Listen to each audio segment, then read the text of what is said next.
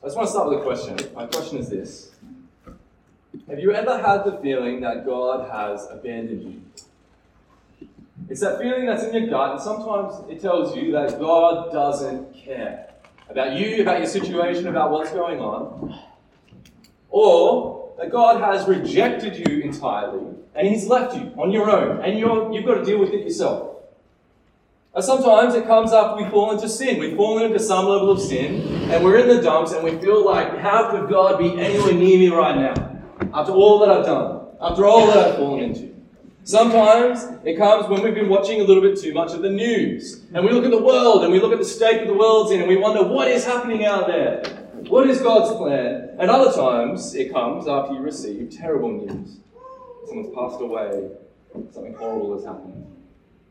And that normal feeling of closeness you have to God, that normal feeling of joy and gratitude is something that was your former time. It's not your life now. All that's left is a feeling of loneliness in this harsh and cold world. Christmas is a story of hope for people who find themselves in that situation. A lot of people don't know the context for which Christmas occurred.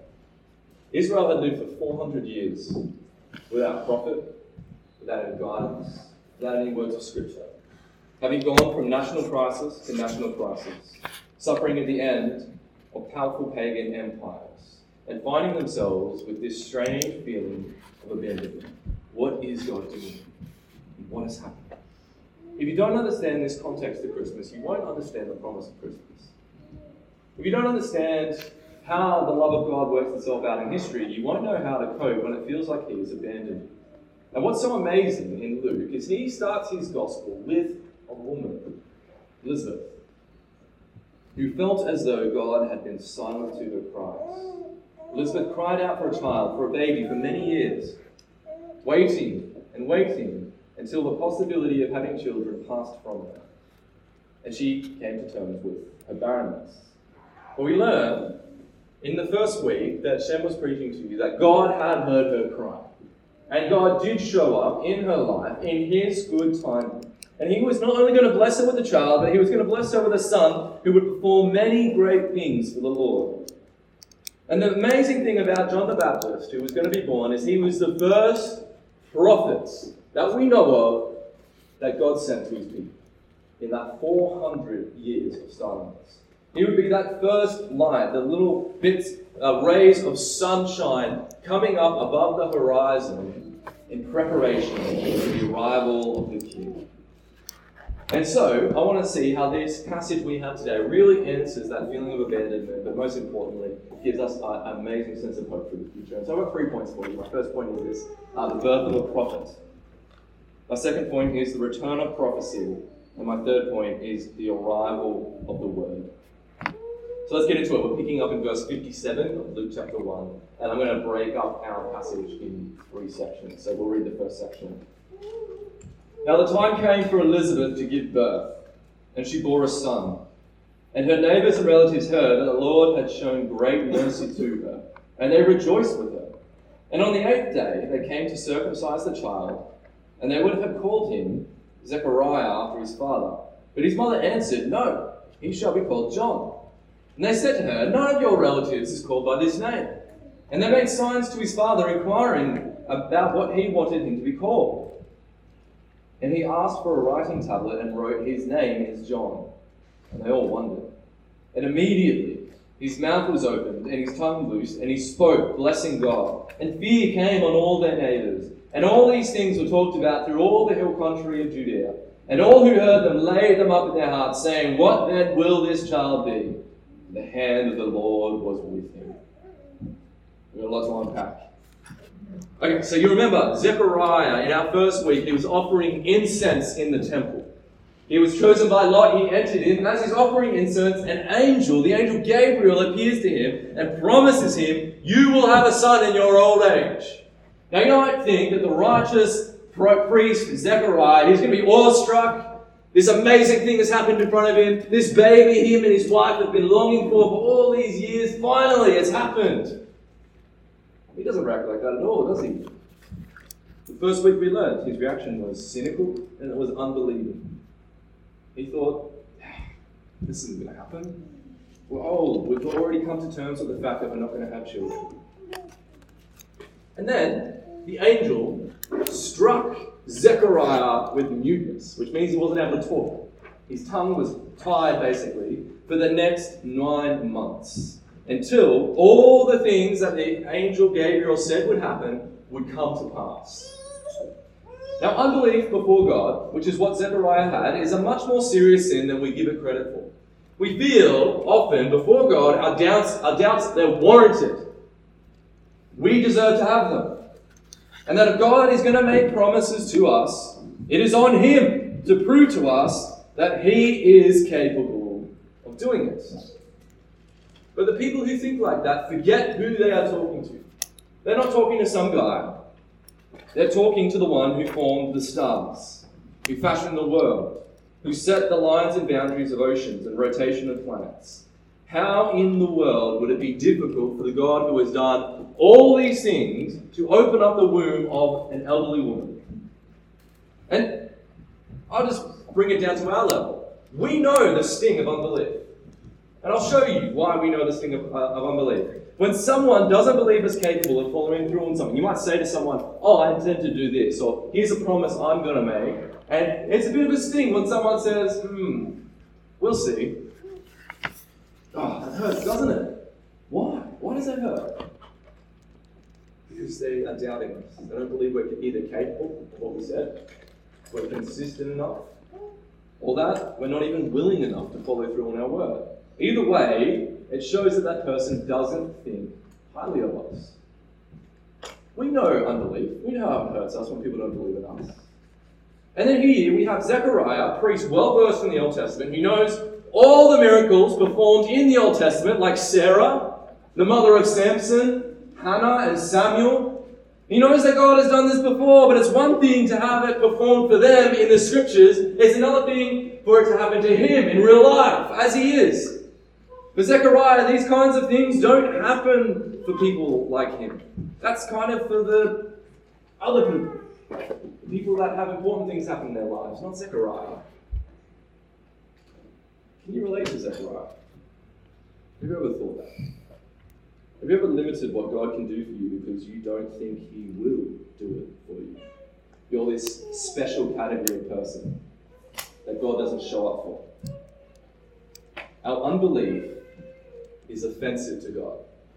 I don't want to, you know, sugarcoat it or downplay it. It is very offensive to God. Zechariah wasn't cursed with silence like this because the angel was feeling a little cranky that day. You'd think seeing an angel would be enough to prove to him that God was being serious in that moment. And yet, Zechariah didn't believe. Despite all this, God is merciful. The curse that he places upon Zechariah was momentary, nine months. And in that nine months, Zechariah had to sit there, mute, watching God perform his promises right before his eyes. And God, he was busy being faithful to his word. Month by month, that little infant John was growing in the womb of his elderly mother, sustained, healthy, and strong. And the same God who sustained this little baby in the womb sustains him through childbirth. And Luke tells us that this birth ended up being a whole village affair. Now, ladies who have had children, I, I wonder, would you appreciate having the whole village super invested in this? Having them all around you, involved in every little intimate detail, even there on the eighth day when you go and circumcise your son. I know most of you would be like, ah, we need a little bit of a uh, little bit of privacy, please, village, but the village wasn't going to give it to them because of the amazing circumstances of his birth. And now, when circumcision came around in the Jewish custom, that was when you would name the child. And Zechariah can't name the child. And so they go to Elizabeth and they say, let's name him Zechariah after his father. Elizabeth's like, no, no, no, we're not doing that at all. We're going to name him John. Why? Because that is what the angel said. John would be his name. And they were confused because no one in their family was called John. Because at this time, generally, if you're going to name a son, you want to name him after like kind of your family. You don't want to pick, not unlike our day when we're picking a name, you know, you go through the list of like the top 1,000 names, and if your kid's name is in it, don't pick that name for your child. It's not the same for this time. They wanted names that were in the family. And the name John was not in their family. And so they go to Zechariah and he manages to scribble down on his tablet what he wants his son to be called, and that's John, just as the angel Gabriel had said. Do you notice that was the moment when all things were fulfilled? He showed that tablet, he named his son, he was able to speak, just as the angel had said. And this further solidified in the mind of the community who were there, hoping that God was going to show up and do some amazing things, and he did. God was present to them in such a tangible way. That the fear of the Lord, it says, came upon them, and the word quickly spread to all the surrounding villages. And the hot topic of all the people was the identity of John. Who then will this child be? It's a good question. Because John the Baptist is a very, very important figure. He was so important that all the four Gospels take care to introduce him. Luke even details the events of his amazing birth. Jesus even says in Matthew 11 11 that John was the greatest man to have ever lived. That's by grace. But Luke follows up by saying, For the hand of the Lord was with him. With who? The little baby John. We know that he was indwelt by the Holy Spirit in the womb of Elizabeth. We know that he was set apart by God to do amazing things. But we can never lose sight of this the same God who formed this life, the same God who sustained him, the same God who indwelled him, and this, it was the same God who was with him. And it is true for all of us. Apart from God, we can do nothing. Apart from His good pleasure, we will have nothing. All of it is by grace. Even the greatest man to have ever lived, all by grace. All because the hand of the Lord sustained him and was with him. He would not have amounted to anything apart from God. God deserves all the credit, for He sustains, gifts, upholds, and empowers. There's not a single cell, a hair follicle, an IQ point, or a heartbeat, or breath apart from the mercy of God on all people, the righteous and the unjust. And in that moment, that Zechariah's mouth opened, prophecy came back to Israel. And that's my second point the return of prophecy. Let's keep reading verse 67. And his father Zechariah was filled with the Holy Spirit and prophesied, saying, Blessed be the Lord God of Israel, for he has visited and redeemed his people, and has raised up a horn of salvation for us in the house of his servant David, as he spoke by the mouth of his holy prophets from of old, that we should be saved from our enemies and from the hand of all who hate us to show the mercy promised to our fathers and to remember his holy covenant, the oath that he swore to our father Abraham to grant us that we, being delivered from the hand of our enemies, might serve him without fear, in holiness and in righteousness before him all our days. We're going to stop there. Cut his prophecy in half. Still very dense. What we see here is the word of God has now returned to Israel. Now, it may have been that prophecy was occurring before Zechariah. I'm not saying that this is the first recorded prophecy since Malachi, but it is the first recorded prophecy that we find in Scripture since Malachi. It is the first noteworthy prophecy that God selected to put in His Scriptures so that all may read them in that 400 years of silence. And it's worth noting that Zechariah first was filled with the Holy Spirit, for there is no prophecy that occurs apart from the by the filling of the Holy Spirit. And it's interesting that the content of Zechariah's uh, prophecy isn't really that much about his son, is it? It's about a different woman's son, Mary's son, Jesus. Zechariah knows that his son has an enormous ministry to perform, yet the focus of all this ministry is on Christ. In fact, John's entire existence will be to glorify Christ, to be a forerunner to Christ, to prepare the nation for Christ. His entire purpose is to point to Jesus. And really, is that not the role that we all play as followers of Christ? It says in the Westminster Shorter Catechism, you know, what is the chief end of man? And I'm sure someone here knows the answer. What is it? To glorify God and enjoy Him forever. Yeah, good work. And this is exactly the purpose of John. This is John's purpose to point wayward Israel to their king, to glorify Jesus. Zechariah's first praises God for visiting and redeeming his people. He knows that the primary ministry of this Messiah would be that of rescue, to rescue, redeem, ransom, deliver God's people. He would ransom them, ransom captive Israel, as the song says, from the power of sin and the devil. And Zechariah uses this language here of raising up a horn of salvation in the house of David. Now, has anyone here been to a rodeo before? Well, some of you guys may have seen a bull when he is very ticked off. And that bull is fierce.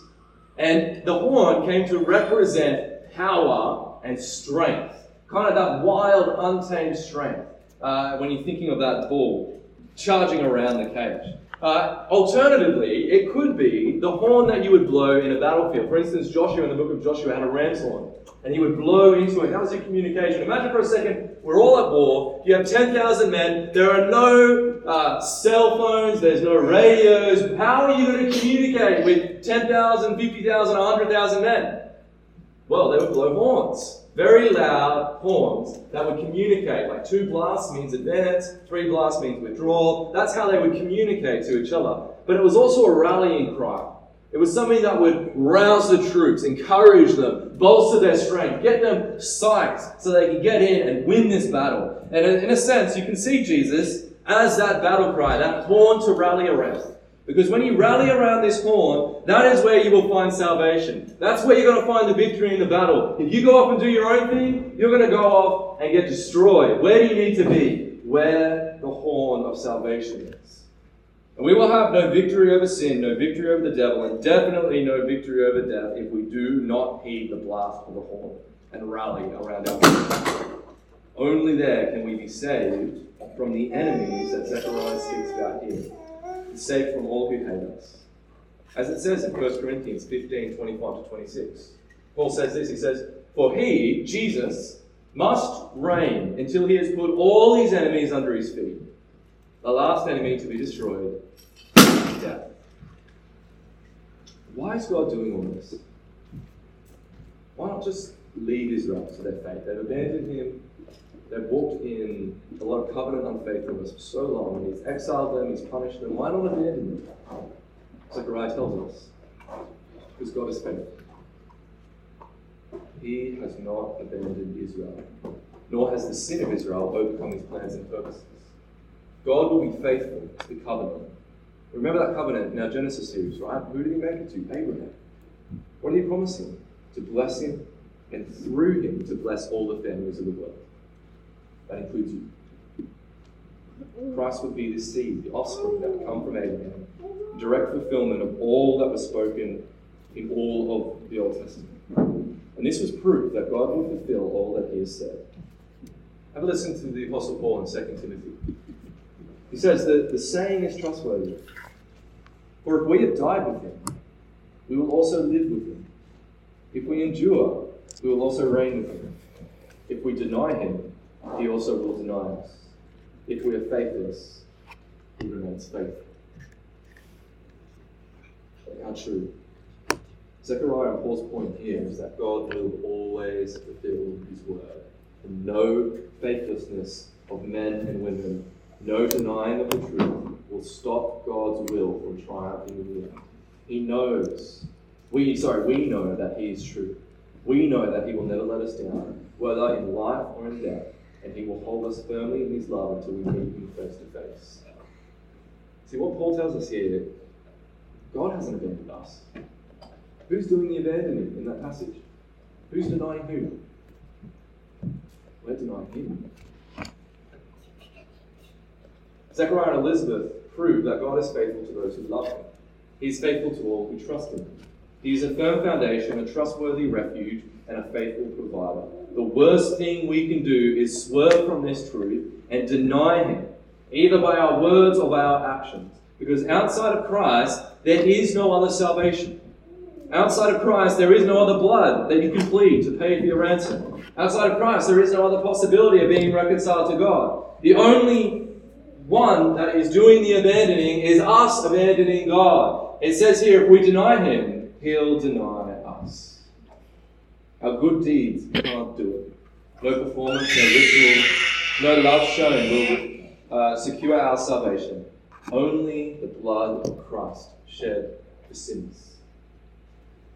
Once that work has been done in us, Zechariah says that we, being delivered from the hand of our enemies, what is it? Might serve him without fear. In holiness and righteousness before him all our days. Now, Zechariah is alluding to the Exodus.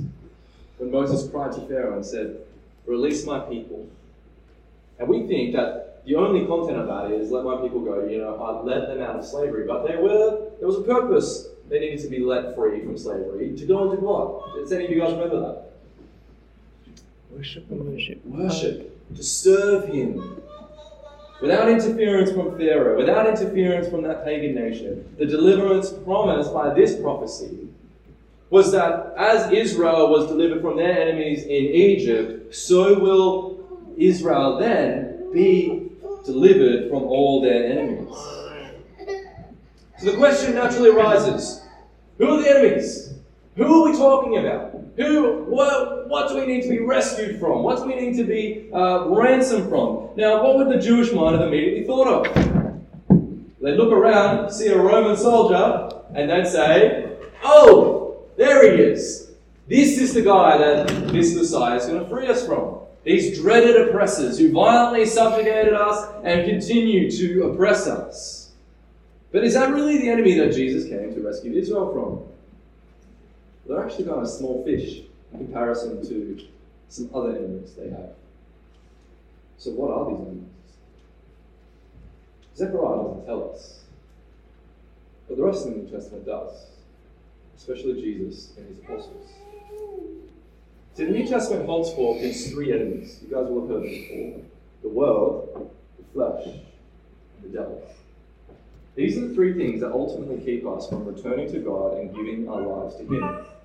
See, the world, the world enculturates you into its rebellion. I chose that word enculturate specifically because the world exerts a significant amount of pressure on you to make you behave in a certain way and think in a certain way and do things in a certain way. And it is very hard to break free from that.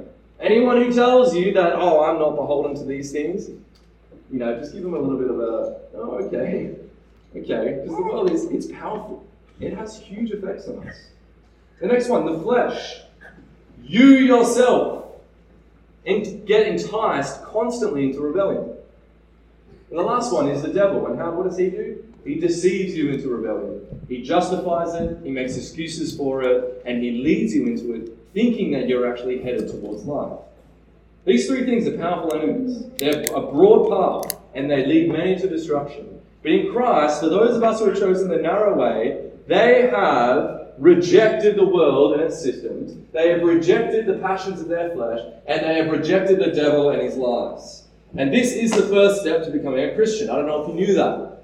But one of the first steps to becoming a Christian is to reject sin, to turn from sin, to repent and turn to Christ, to receive the Holy Spirit, to turn away from all these enemies and to serve God, as Zechariah says here, without fear, in holiness and righteousness for all our days.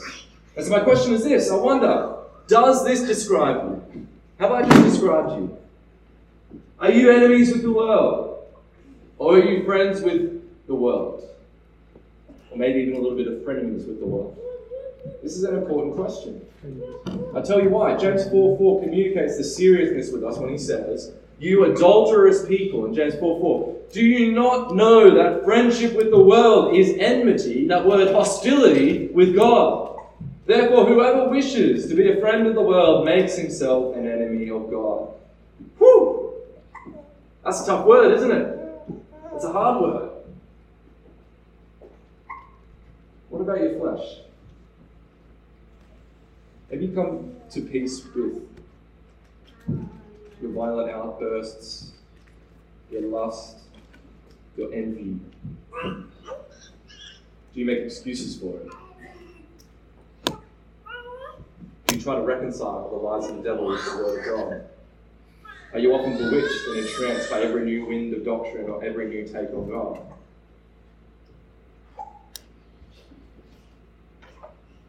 probably making us feel a bit uncomfortable, know, isn't it? See, if Zechariah tells us that we are delivered from these enemies, shouldn't you expect to see people delivered from these enemies? Yet if we are taken captive by them, we might be in a very bad predicament. But there is hope. This is my third point the arrival of the word. Verse 76. A new child will be called the prophet of the Most High. For you will go before the Lord to prepare his ways, to give knowledge of salvation to his people in the forgiveness of their sins, because of the tender mercy of our God, whereby the sunrise shall visit us from on high to give light to those who sit in darkness, in the shadow of death, to guide our feet into the way of peace. And the child grew and became strong in spirit, and he was in the wilderness until the day of his public appearance to Israel.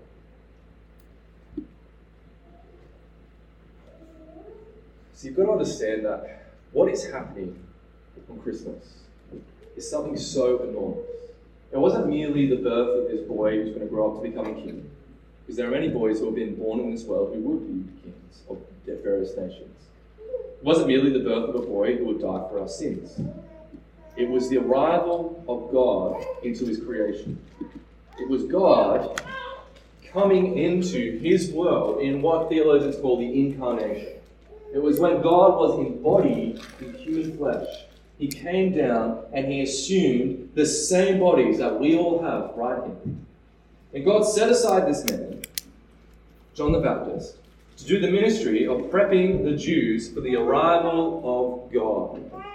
Think about that for a second. Let's say that I come to you and I say to you, you are going to be the person that preps Australia for the arrival of God. Probably run the other way, wouldn't you? You'd be like, I do not want to do that. That's like, Whew. Australia, man, try to get Australia to turn around and whew, I, if I knew how to do it, I'd be doing it right now. Okay. Well, the angel he prophesied that John the Baptist would come in the spirit and the power of Elijah, and then uh, he sort of paraphrases and expands this prophecy. And we see in Malachi 4, 5 to 6, he says, Behold, I will send you Elijah the prophet before the great and awesome day of the Lord comes. And he will turn the hearts of fathers to their children and the hearts of children to their fathers, lest they come and strike the land with a decree of utter destruction. Now, I don't know if you noticed, it sounded kind of nice at Malachi. Oh, yeah, this guy's being sent. And then it kind of gets worse and worse and worse as the passage goes on. This sending of Elijah is not necessarily the sign that things are going to go well in Israel. This man who would fulfill the role of Elijah would bring with it heart change. And if that heart change doesn't take place, God prophesies to set the land apart from destruction. So, who is this Elijah? Well, you guys would know who Elijah is. He kind of shows up out of nowhere when you read 1 Kings 17. He's just there. You're like, who is Elijah? He shows up. We don't know about his past, we don't know about his upbringing. But we learn that he has a word of judgment for the people of Israel. A severe drought was coming unlike nothing they'd seen before. He delivers this warning, and then he flees into the wilderness. And Elijah's ministry really was this ministry of um, kind of judgment. He was this wild man of God. He became the figure of the wild, godly man, the man who lived in wild places outside of social centers, wearing bizarre clothing, eating bizarre food, and speaking words of judgment over a wayward society. He wasn't a tame man in any stretch of the imagination. He's not the kind of guy you go to to get helpful life advice. He's the kind of guy you go to and then you walk away in tears and sackcloth and repenting. He's that kind of guy. When he challenges the priests of Baal, you may remember them, he defeats them by the power of God and then he goes and he kills 450 priests of Baal. He was, he was the kind of guy, if killing some priests of Baal was on the agenda, he was totally fine with it. He was happy to go do it. He was this wild man. And he says that John the Baptist was going to come and be a wild man like Elijah. He's going to have the same sort of ministry. He might not have the whole killing the priests of Baal thing, but he was going to have some hard words with the nation of Israel to prepare them for all that's coming. His entire ministry was really to get the people of Israel to get their hearts ready to receive the Lord, to turn from their idolatry, to repent of their sins, and follow this new thing that the Lord is doing. He says Israel, Zechariah in his prophecy said Israel's in a dark place, just as they were kind of in the days of Elijah. And Zechariah sees them, he says they're sitting in darkness. They're in the shadow of death. This is who Israel is. All these events happened during times when it seemed that God had abandoned them. And yet they didn't understand that God was doing something new through John the Baptist. They didn't understand just how willing God was to be close to them, nor how near he would come. And when the prophets spoke of the voice crying in the wilderness to prepare the way of the Lord, they were actually preparing the way of the Lord. He was coming. The Lord was going to meet them. Zechariah says, The sunrise will visit us. That sun would appear over the horizon. The darkness is now over. Sounds beautiful, doesn't it? Wasn't beautiful for everyone. Those who love darkness, sunrise is the worst thing because it dispels it, it exposes things, it shows works as evil. And when the sunrise came and Jesus was there in front of them, the change that they were required to undergo was too much for them. They rejected Jesus. They didn't want the sunrise.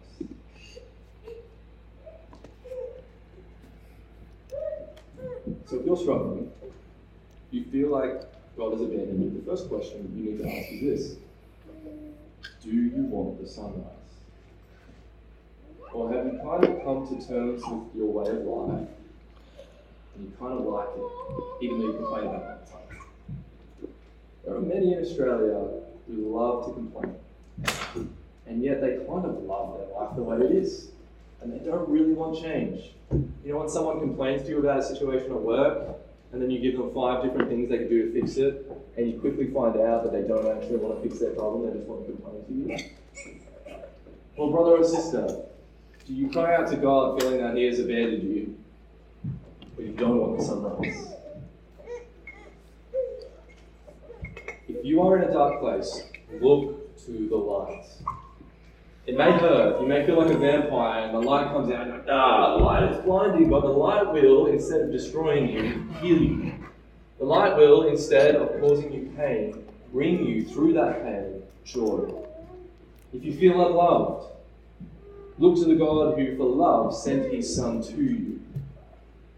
Look to the God who does love you, who will comfort every wrong and wipe away every tear. But it takes a great deal of trust, it takes a great deal of faith. I'm just going to leave you with this one question Do you want the sunlight? Let's pray. Our Father, we thank you for the wonderful message of your Son Jesus. And we thank you for all who have received him, who have seen the light coming over the horizon, and instead of rejecting the light and hiding from it, they have embraced it. And Lord, we thank you for the lives that we live now that's living in the fullness of your light. I pray, Lord, for those who have seen your light and know that it is good, that they will give into it and love you as you deserve to be loved. And for those who are in dark places and feel that you have abandoned them, shine brightly upon them and show them that it is not you who have abandoned them, but they who have abandoned you.